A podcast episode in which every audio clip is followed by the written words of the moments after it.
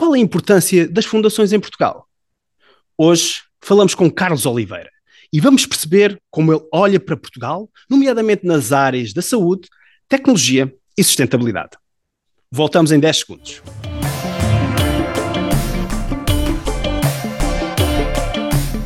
Olá e bem-vindos ao podcast Cruzamento. O meu nome é Daniel Guedelha e estou acompanhado pelo meu amigo anfitrião, André Correia.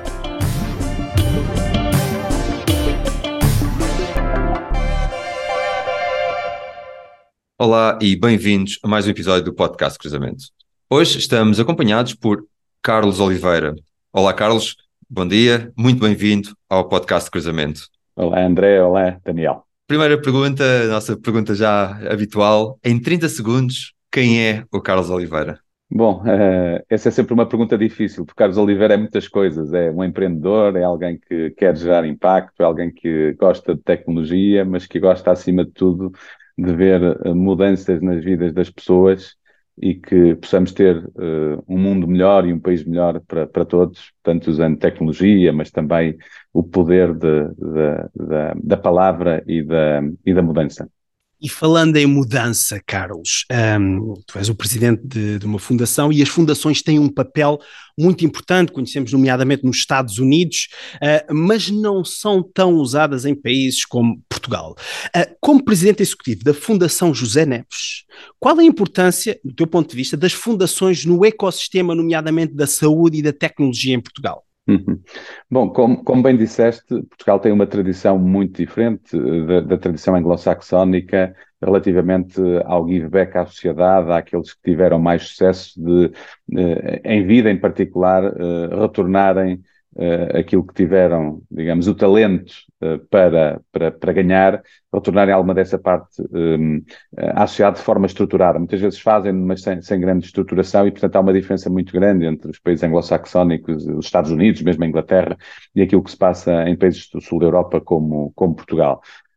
Mas eu diria que mesmo neste particular e na área das fundações que referiste, na saúde e na ciência, há de facto exemplos muito importantes em Portugal, extraordinários. Eu diria a Fundação Champalimaud, que tem feito um trabalho muitíssimo importante em áreas ligadas com a saúde, com a investigação e ciência em várias áreas, trazendo para Portugal grandes investigadores internacionais nas áreas onde está a atuar. Temos a Fundação Gulbenkian, que há muitos anos é responsável por diversos programas que desenvolvem a ciência, que ajudam investigadores e pessoas que têm talento em Portugal a poderem ter financiamento para desenvolverem aquilo que pretendem nestas áreas. Temos também a Fundação La Caixa, que tem feito um trabalho muito interessante também a nível de bolsas para a ciência. E, portanto, há algum trabalho, haverá seguramente outras que o estão a fazer. Nós estamos mais numa área de intelligence, de informação e depois de atuação, não propriamente nessa fase tão final, mas mais lato sensu, portanto, ajudar a transformar Portugal numa sociedade do conhecimento através da educação e do desenvolvimento pessoal. E, portanto, estamos um pouco antes depois da especificação, se é saúde, se é tecnologia, se é outras áreas, porque achamos que é importante também haver aqui esta plataforma que de uma forma mais aberta o olho para o futuro de Portugal e do país, baseado numa educação orientada para as competências do futuro e para aquilo que será útil aos portugueses e ao país para nos podermos desenvolver e, de alguma forma, sairmos desta estagnação coletiva em que nos vamos encontrando. E as fundações são uma parte muito importante do ecossistema. Na tua apresentação, Carlos, referiste também que és um empreendedor e temos aqui também uma relação com as startups, também uma parte importante deste ecossistema. Portugal, e ultimamente, tem sido referido como um país onde existe uma cultura de startups vibrante. Tu já tiveste diversas experiências nessa área. Na tua opinião, esta descrição é real? E quais são os pontos fortes e os desafios enfrentados pelas startups em Portugal? Bom, eu diria que como grande parte daquilo que acontece na vida, há ciclos. Eu fui empreendedor pela primeira vez há 23 anos, até me custa dizer isto, quando fiz a minha primeira empresa, que depois acabei por vender à Microsoft, passado uns anos, desenvolvi outras startups, isto na primeira década deste século, digamos assim, quando se falava muito pouco de empreendedorismo, muito pouco de apoio ao empreendedorismo, e quando não era sequer natural haver empresas tecnológicas portuguesas no mundo, porque não havia sequer uma marca, nem um conhecimento e reconhecimento daquilo que é o talento, o enorme talento que temos no país nestas áreas, e foi possível fazer, e houve vários projetos com sucesso, para além da MobiComp, a MIPS comprou uma empresa do Epifânio da Franca, a Wipro comprou uma empresa do António Murta, e portanto começamos a ter ali, digamos, os primórdios de um movimento importante que são aquisições, M&As, que é aquilo que depois gera riqueza para que se cria um efeito multiplicador de mais startups. E nós temos alguma falta disso no país, ou seja, há relativamente poucas exits que depois gerem, digamos, um efeito como que foi aquilo que gerou Silicon Valley. Portanto, Silicon Valley tem ali uma semente na área dos microprocessadores, em que começa a haver exits e depois gera-se ali uma capacidade financeira e empreendedores a criarem outros empreendedores e portanto, criou-se aqui um movimento muito importante.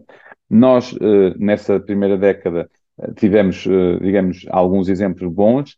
Depois, na segunda década, digamos assim, já a partir de 2010, eu estava em outras funções, para além de ser empreendedor, fui para o governo e tentei lançar um conjunto de medidas, desde o capital de risco público, a Portugal Ventures foi um dos meus projetos, a muitos outros, para ajudarem jovens empreendedores que estavam desempregados, que não tinham oportunidades no momento da crise de poderem ter alguma forma de subsistência e, com base nos seus conhecimentos, desenvolver alguns projetos.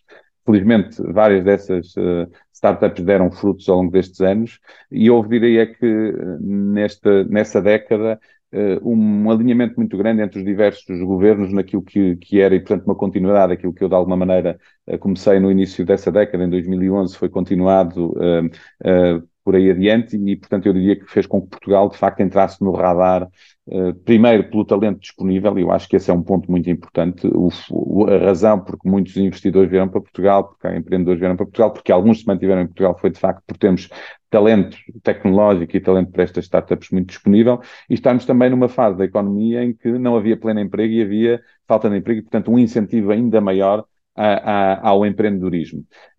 E, portanto, tivemos Web Summits e tivemos uma visibilidade internacional que colocou, de facto, Portugal numa rota de conhecimento importante, e também, a partir daí, vários empreendedores portugueses espalhados pelo mundo, ou que se foram espalhando pelo mundo, também criaram as suas startups, e algumas chegaram também às dimensões vulgo do unicórnio, e que foi também importante para a imagem do país. Mas o importante, e eu acho que é muito importante, estamos num podcast de saúde, é fazermos bons diagnósticos, e portanto nós não temos, ao contrário de que muitas vezes se diz, 7 unicórnios, nós de facto temos um unicórnio, que é a Fidzai, tem sede em Portugal, foi toda desenvolvida em Portugal, e depois temos cerca de 6 outras empresas de fundadores portugueses, que estão sediadas noutros países, e que foi nesses países que conseguiram chegar a este estatuto, e que já agora, e que não tem mal nenhum, porque depois a grande parte delas criam um grande emprego tecnológico em Portugal, de enorme valor para o país. Agora, se queremos de facto vir a ter mais empresas de grande dimensão, temos que resolver um conjunto de desafios que o país ainda tem a nível de financiamento, de legislação, de desenvolvimento de talento, de atração de pessoas também do mundo, de questões de justiça comercial em particular, para que sejamos mais atrativos. E, portanto, eu acho que é importante fazermos bem o diagnóstico, que é para não colocarmos a cabeça na areia de que já está tudo bem, já temos 7 unicórnios, que não temos, e, portanto, já não é preciso fazer muito, não. Temos um, felizmente, temos 6 de outros fundadores portugueses, mas precisamos de continuar a desenvolver muito e a fazer muita mudança no nosso ecossistema para termos, de facto, um level playing field que permita que no futuro possamos ter mais. Só para não me alongar muito, só para dizer, nós estamos, na minha perspectiva, com pleno emprego nas áreas tecnológicas, estamos num ciclo diferente de um ciclo de ciclos anteriores, e, portanto, eu diria que há menos projetos empreendedores novos a surgirem em grande volume, e, portanto, há que haver uma atenção maior, em particular ao scaling up e à possibilidade de aqueles que têm a oportunidade de poderem crescer, e, portanto, estamos com necessidades diferentes no país do que há algum tempo atrás, e é natural, há pleno emprego em muitas destas áreas, e, portanto, há menos incentivo a ser-se empreendedor. Interessantíssimo, interessantíssimo. Tantos pontos aqui que tu tocaste, Carlos. Eu, se calhar, vou voltar aqui um bocadinho à venda que fizeste a tua empresa à Microsoft, e também falaste aqui em M&As, Merger and Acquisitions, fusões e aquisições, e muitos dos nossos ouvintes, nós sabemos que também estão ligados a essa área, ou gostariam de estar ligados a essa área, startups, scale-ups. Podes partilhar um pouco dessa tua experiência como é que foi o processo de approach à Microsoft, depois como é que foi a integração eventual da empresa, sendo que a tecnologia também é um dos pilares muito importantes que nós temos como referência neste podcast. Podes partilhar um bocadinho dessa experiência, Carlos? Claro que sim. Essa é uma das áreas que eu gosto muito da Mandei, aliás, diretamente, sem incluir os fundos onde estão envolvidos, já participei diretamente em negociações para fazer 3 M&As em tecnológicos a partir de Portugal, todos eles em empresas não sediadas em Portugal, portanto empresas americanas cotadas em Bolsa Americana ou no caso uma também em Inglaterra, e depois obviamente mais indiretamente através dos fundos noutras áreas. E eu acho que esta é uma forma também de criação de valor e de geração de novas empresas. Depois daquilo que foi a venda da Microsoft, da MobiComp à Microsoft, surgiram várias outras startups, algumas inclusive já tiveram M&As, outras não tiveram sucesso, outras estão a viver e, portanto, este é o tal efeito reprodutivo que têm as exits e que ajudam, de facto, a que haja mais empreendedorismo qualificado. No caso da aquisição por parte da Microsoft, eu diria que é o fazer-se o trabalho de posicionamento, estar no sítio certo, à hora certa. Muitos chamarão a isto sorte, e eu também acho que há aqui um fator de sorte, mas há aqui muito trabalho envolvido, e acima de tudo um tema, no caso da MobiComp, que foi, nós não estávamos à procura de ser vendidos. Okay. Eu acho que muitas vezes há pessoas que pensam, eu vou criar uma empresa para ser vendida. Eu ainda estou para ver a primeira empresa de pessoas que eu conheço que dizem, estou a criar uma empresa para vender, que a seguir depois lhes corra bem. Portanto, eu acho que nós temos que criar empresas que têm um fim em si mesmo, que desenvolvem um produto ou um serviço com valor, que mostram que têm clientes, que de facto têm uma diferenciação positiva, ou várias diferenciações positivas no mercado, e que depois, a partir daí, pode acontecer um desenvolvimento dessa empresa se tornar sustentável e crescer para a dimensão que os seus acionistas desejam, ou, eventualmente, ter uma exit, pode ser um IPO ou pode ser um M&A, dependendo depois também das oportunidades. No caso da MobiComp, isto surge, olha, numa visita que eu faço a São Francisco, a uma feira do setor das telecomunicações em finais de 2007, em São Francisco, portanto, uma feira muito focada no mercado americano, para ter reuniões e mostrar o nosso produto. Nós, na altura, tínhamos um produto muito à frente. Fazia, Carlos? E que hoje é o natural. Nós, basicamente, permitíamos que tudo que hoje se faz num telefone, todo o telefone estar na cloud. Na altura não havia cloud, mas nós permitíamos que o telefone estivesse, portanto, com uma cópia na cloud, os contactos, o calendário, as fotografias. E um dos use cases mais importantes era, na altura, comprava-se muitos telefones de marcas diferentes e de fornecedores diferentes. Portanto, se eu mudasse o telefone para outra marca, com outro sistema operativo ou com outra, conseguia recuperar os meus conteúdos para esse telefone. Portanto, era o Mobile Keeper. Nós inventamos, uns anos antes da Apple, o Find My Phone, detectar onde é que está o telefone, fazer um ring, limpar o telefone, e portanto nós tínhamos tudo isto ali por 2006, 2007, e tínhamos uma tecnologia muito avançada que permitia precisamente isto, que era eu entre um telefone da Nokia ou da Ericsson ou de uma marca qualquer, da Motorola, conseguia fazer esta conversão de conteúdos e portanto ter o backup, e em cima disto tudo estávamos a criar já outras ideias de user-generated content, em que eu com este conteúdo podia já fazer coisas que eu faço hoje nos Instagrams e nos LinkedIns, e portanto tínhamos já muita tecnologia que estava a fazer isso. E portanto, eu, tentando ser curto, mas portanto, há essa visita a São Francisco, reúno com a Google para apresentar, acabo por reunir com a Microsoft também, tentar encontrar clientes, encontrar parceiros, é dessa a perspectiva, conhecer também o mercado americano, onde nós já tínhamos um parceiro local, mas não tínhamos ainda clientes, e as reuniões correm bem, e venho embora como normalmente, e passado uns dias recebo um telefonema da Microsoft a querer fazer mais uma reunião com um bocadinho mais de detalhe.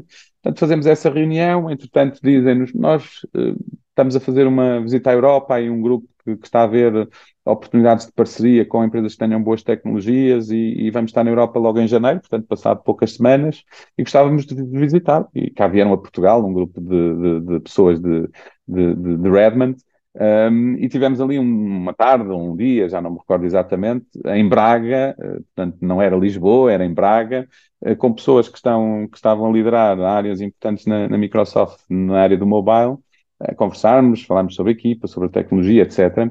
Pronto, e passado umas semanas eles dizem, nós gostávamos de fazer uma parceria convosco. E nós percebemos logo que, obviamente, uma Microsoft não vai fazer uma parceria connosco, provavelmente aquilo que nos vai falar é numa potencial aquisição.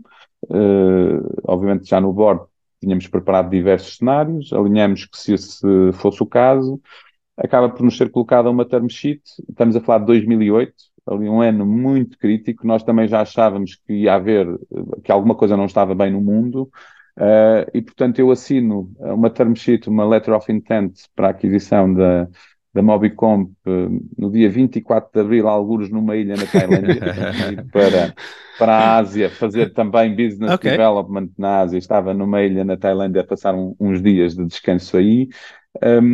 Chega a term sheet, portanto nós, entretanto, tinha ido uma vez a Seattle e Redmond conversar com eles, alinhamos-nos nos princípios da term sheet, e depois havia uma regra que isto é a parte boa de se ter mentores e de se ouvir muita gente, a única regra que eu impus depois do LOI é que temos que fazer isto em 2 meses.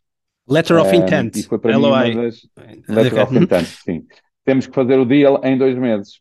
E, portanto, foi um mês e pouco de um trabalho hiper intenso, numa equipa pequenina do lado de cá e uma equipa gigantesca do lado da Microsoft, com advogados portugueses, estrangeiros, enormes equipas, a discutir o acordo, digamos, do SPA, o Stock Purchase Agreement, e porque é que eu disse que foi importante pormos o ritmo? Porque passado, nós fechamos o deal, a assinatura do closing, ou o signing foi feito 24 de junho, e o closing foram 20 e poucos dias depois, portanto a 21 de julho de 2008, e depois temos passado poucas semanas ou poucos meses toda a queda de Lehman Brothers que levou à crise que conhecemos, e que já agora a MobiComp foi a última aquisição que a Microsoft fez nesse ano e nos anos seguintes.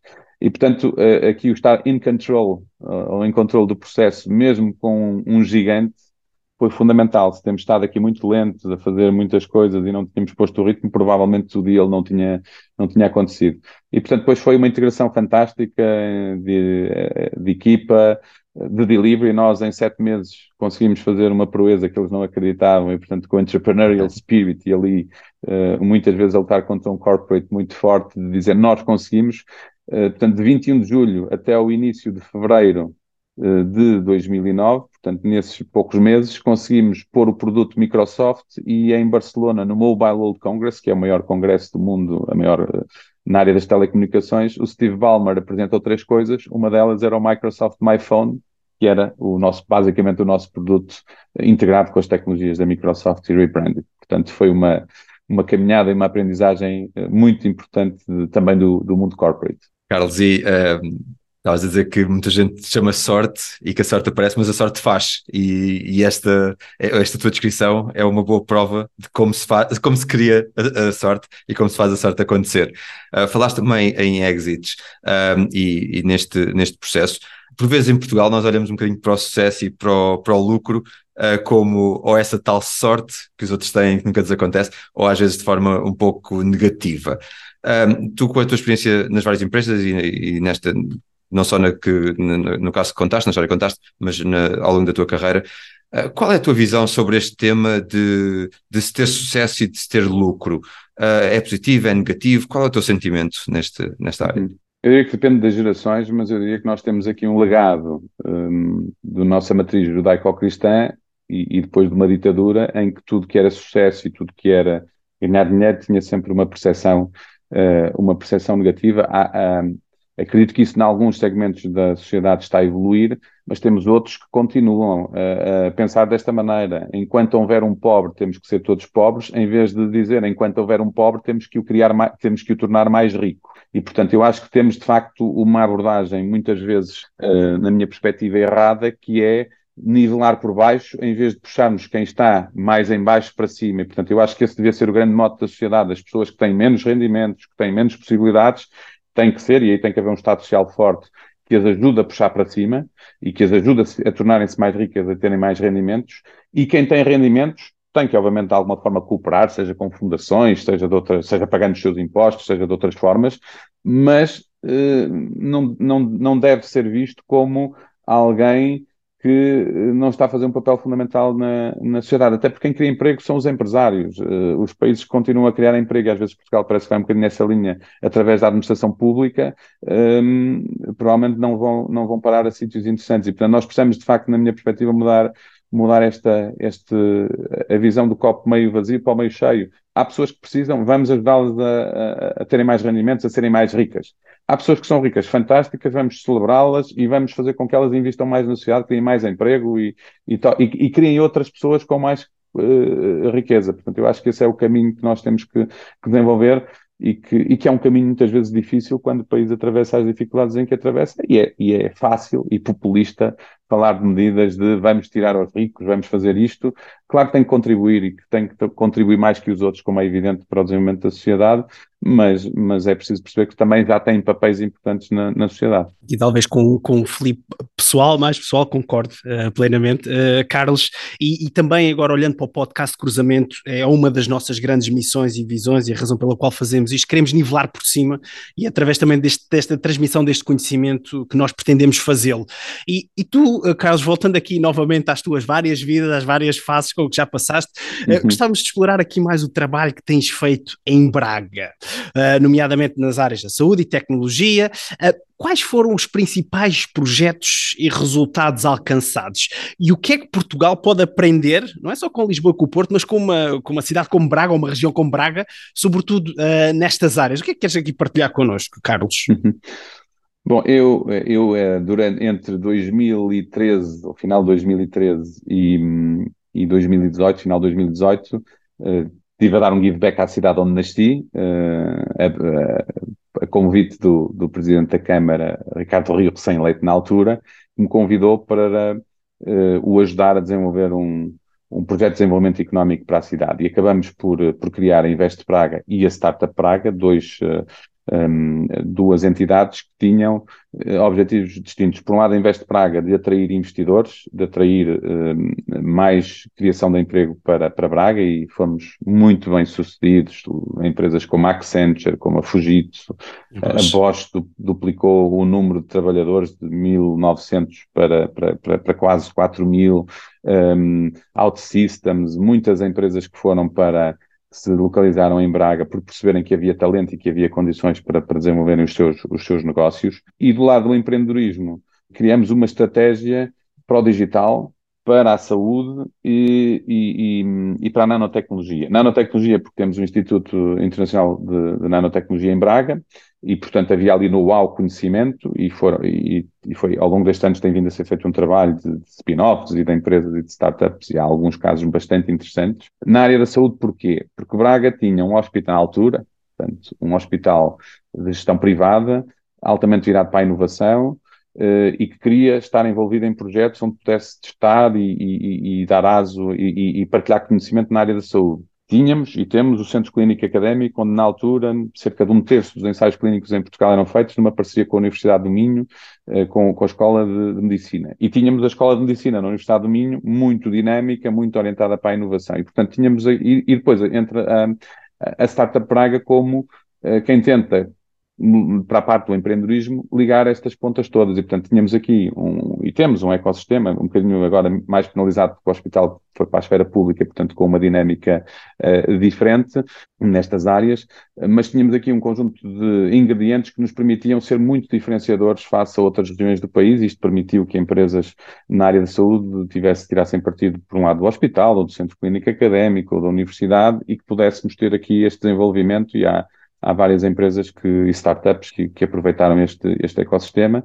E a área digital era mais natural, porque já havia várias referências neste setor, também muito talento, e várias empresas de referência também nacional e outras que se juntaram de referência internacional em Braga. E, portanto, foi possível, por exemplo, que logo no nosso segundo programa de aceleração passasse uma empresa que estava a ser criada e desconhecida, que se chama Sword Health, e que hoje é um dos unicórnios portugueses, e que passou pela Startup Braga logo no início da sua criação, e também quase no início da Startup Braga. Portanto, eu diria que este é um trabalho integrado de uma visão estratégica que nós na altura definimos, juntando parceiros, a universidade, ou as universidades, as empresas, o município, e fazemos disto, de facto, aqui um caminho e uma visão para conseguirmos chegar mais longe. E estavas a falar da Sword Health. Tivemos, de facto, também uma excelente conversa com o André Eiras dos Santos, aqui no podcast Cruzamento, e é um excelente exemplo também de talento. Carlos, falaste nas iniciativas de Braga, referiste vários ingredientes, um deles o talento e a retenção de talento. Olhando aqui um bocadinho mais a nível macro, mais para o país, portanto, Lisboa, Porto, Braga, mas obviamente há mais território nacional a cobrir, e um dos grandes desafios que enfrentamos é na formação, na atração de talento e sobretudo na retenção de talento. Como é que tu achas que a tecnologia pode ajudar nessa transformação e impulsionar o desenvolvimento de talentos do país? Uhum. Bom, eu acho que mais do que a tecnologia, nós precisamos é também de políticas, para começar, que permitam esse desenvolvimento de talento e esse alinhamento do talento e das qualificações com aquilo que o mercado de trabalho procura.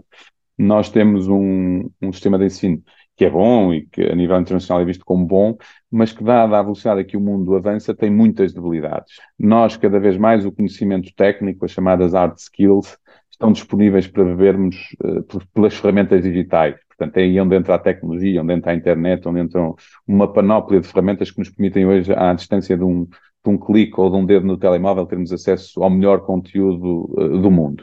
E, portanto, temos que ter sistemas de ensino que ajudam a desenvolver as outras competências, as competências socioemocionais, as competências, o saber aprender, o saber ser, o saber conversar, o saber desenvolver projetos, o saber trabalhar em equipa, o pensamento crítico. Portanto, todas essas competências são, na minha perspectiva, lá está, cada vez mais competências humanas são as mais importantes, porque a tecnologia vai fazer muitas das outras coisas, em particular a inteligência artificial. Eu acredito que nós estamos, pela primeira vez enquanto humanidade, a passar por um momento de desenvolvimento exponencial tecnológico, ou seja, não é preciso comprimir o tempo. Nós comprimimos os últimos 25 anos e vemos aqui um enorme salto com a internet, mas são 25 anos. À escala de um humano é um terço, ou um bocadinho menos de um terço da sua existência.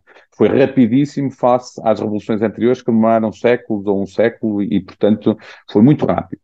Mas eu acho que nós estamos neste momento, e diria que muita gente ainda não se apercebeu disso, a passar por um momento em que, em tempo real, ou quase real, e portanto só que precisamos de comprimir um ano para vermos saltos muito grandes, que é o que está a acontecer com a inteligência artificial.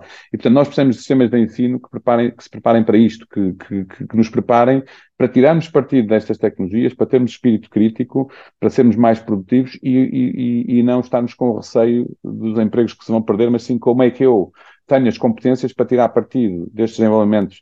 Eu, por exemplo, acho que com a inteligência artificial, uma das primeiras profissões que vai ter uma mudança substancial a muito mais curto prazo do que nós, se calhar, imaginamos, é a própria profissão de programador. Porque o escrever código, a máquina, se eu souber fazer um prompting, vai-me dar o código. Eu vou ter é que depois ter bons integradores de código, pessoas que consigam pegar em diferentes pedaços de código e ligá-los nas arquiteturas que estão desenhadas. E, portanto, vão ser os primeiros a ser disrupcionados. Algo que era impensável. Nós, nos últimos 20, 30 anos, aquilo que víamos era os senhores e as senhoras que trabalham no chão de uma fábrica, que iam ser automatizados por robôs físicos. Nós hoje o que estamos a ver é de trabalho inteligente a ser automatizado pela máquina. E, portanto, o vosso trabalho, o meu trabalho, vai ser em grande parte automatizado. Agora, eu, ao contrário de muitas das vozes que aí ando, o que digo é: deixa-me aprender hoje o mais que puder disto, para perceber o que é que funciona e o que é que não funciona, como é que eu me torno mais produtivo e como é que eu faço mais coisas tirando partido destas tecnologias. E daí também a questão da educação, a questão de incorporar estas tecnologias, até para que as pessoas sejam vacinadas. Hoje um ChatGPT tem muita alucinação, tem muito erro. Vai ter muito menos daqui a muito pouco tempo, mas tem muito erro. E, portanto, é preciso que as pessoas estejam vacinadas e, para isso, aliás, estamos numa área da saúde. A melhor forma de eu me defender é se estiver vacinado e perceber os erros que aquilo produz, para estar atento, portanto, e poder entender aquilo que estes sistemas me podem entregar. E, portanto, eu acho que nós temos que ter uma transformação muito grande dos nossos sistemas de ensino, seja do ensino obrigatório, seja depois do ensino universitário e superior e no ensino ao longo da vida, que é, ou na aprendizagem ao longo da vida, que é também algo cada vez mais fundamental, porque nós vamos aprender continuamente. Quer dizer, então, em áreas tecnológicas, o conhecimento estava a obsolescer cerca de 30 e tal por cento ao ano. Ou seja, em 3 anos o conhecimento deixava de ser útil. Obviamente que isto não é bem assim, porque as competências e o conhecimento acumulam-se, mas em muitas destas tecnologias, quantum computing, quando isto entrar a sério, tudo que está para trás é outro paradigma, portanto tudo muda. E portanto temos de facto, estamos aqui de facto numa fase muito interessante, com riscos, e portanto eu diria, é preciso que a sociedade se prepare para isto com muita velocidade, e em Portugal somos sempre muito lentos. E aí só fazer um comentário em relação aos vacinados, entre aspas, porque de facto esses são a verdadeira concorrência, não é? São as pessoas, os humanos, que aprendem o conhecimento, que acumulam esse conhecimento e que já estão a preparar-se para o que aí vem, para o futuro. Essa é que vai ser o verdadeira concorrência àqueles que não se preparam. A máquina por si não vão concorrer, claro. Não vai tirar trabalho. Quem vai tirar trabalho são aqueles que realmente adquirem esse conhecimento. Uhum. Sim, e a máquina vai tirar trabalho, mas nós vamos fazer outras coisas. Aliás, como sempre se viu na humanidade, sempre que houve evoluções tecnológicas que retiraram trabalho, houve outro trabalho mais qualificado normalmente e com mais utilização do cérebro necessário. Portanto, é por isso que eu digo aqui que cada vez mais a componente socioemocional, a componente humana vai ser importante, porque as máquinas vão fazer muita coisa, mas não deixarão de ser máquinas. Certo. Pelo menos no foreseeable future. Isso. E futuro, Carlos? Então, vamos tocar aqui na palavra futuro, já estamos a caminhar, infelizmente, para o final do nosso episódio. E nesta terceira série do podcast Cruzamento, sim, já vamos na terceira série, nós tocamos 3 temas. Então, saúde, tecnologia e sustentabilidade. Se olhares para o cruzamento destes 3 elementos e para o futuro, digamos daqui a 10 anos, o que é que achas que estamos a fazer hoje, 1 ou 2 exemplos, que nestas 3 áreas vão ter impacto um impacto positivo daqui a 10 anos, Carlos? Eu acredito que o mundo daqui a 10 anos vai ser muito, muito diferente do mundo que nós temos hoje e provavelmente daquilo que se projeta, porque eu acho que este desenvolvimento vai ser muito grande. Obviamente na área da saúde há muitas questões regulatórias, mas tudo que são os avanços em tecnologia, em apoio à decisão, usando inteligência artificial, eu acho que vão alterar substancialmente aquilo que é a forma como se pratica medicina. Portanto, não se vai substituir médico, acho que não é esse o tema, mas vai-se dar aos médicos ferramentas tão potentes que eles vão conseguir detectar e fazer diagnósticos com uma precisão enorme muito antes do que com a capacidade humana de hoje se consegue fazer. Eu acho que vamos ter muito... E a tecnologia aí tem um papel fundamental, a medicina preventiva, o acompanhamento das doenças crónicas à distância até para libertarem os sistemas de saúde da pressão de quem tem uma doença crónica que pode ser acompanhada remotamente e, portanto, já existem coisas em pequena escala.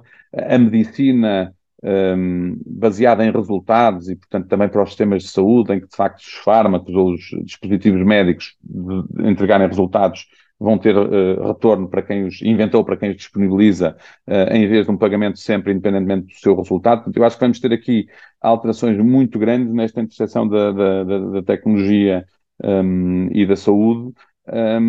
Obviamente que sendo setores muito regulados, têm a tendência a serem mais lentos, porque há sempre essa preocupação, seja as preocupações éticas, seja outro nível de preocupações, mas eu acredito que as vantagens destes sistemas vão ser evidentes, e mesmo que eles não sejam aprovados, pelo menos enquanto tema de recomendação, provavelmente vai ser possível usá-los para ter mais uma opinião, digamos assim. E, portanto, eu diria que vamos ter aqui evoluções muito, muito significativas e como sempre aconteceu, apesar de nós às vezes não, com as notícias do dia a dia não vermos, vai melhorar a nossa vida, vai melhorar a qualidade de vida, vai melhorar aquilo que é o nosso dia-a-dia, e isto muito à custa de inovação, muito à custa de desenvolvimentos grandes, também tecnológicos. Uma excelente visão e bastante positiva, Carlos. Muito obrigado. Obrigado também pelo teu tempo e pela disponibilidade em te juntares e partilhares toda esta tua experiência. Hoje estivemos com... Eu é que agradeço. Obrigado. Hoje estivemos com um convidado, Carlos Oliveira, que partilhou connosco vários conceitos fundamentais como o papel das fundações no ecossistema e também, sobretudo, na economia nacional, a importância do talento e da nutrição desse talento, da retenção desse talento. Falámos também de como apreciar o sucesso de forma positiva e de forma também ativa para o sucesso de Portugal. E terminamos com esta visão otimista e positiva sobre o futuro. Carlos, esta é mesmo a última pergunta. Caso os nossos ouvintes queiram saber mais sobre ti Onde é que podem encontrar online? Podem encontrar no LinkedIn, eu diria que é o ponto para contactos. E podemos confirmar isso, porque foi assim também que nos encontramos, Carlos. Mais uma vez queremos agradecer imenso a tua disponibilidade, Carlos, e a conversa de hoje foi mesmo muito, muito interessante. Quanto a nós, podem também encontrar-nos no nosso website e redes sociais como LinkedIn, YouTube, Twitter e também no Instagram. Também podem subscrever desde já a nossa newsletter. Mais uma vez, Carlos, obrigado, despedimos e até breve. Obrigado.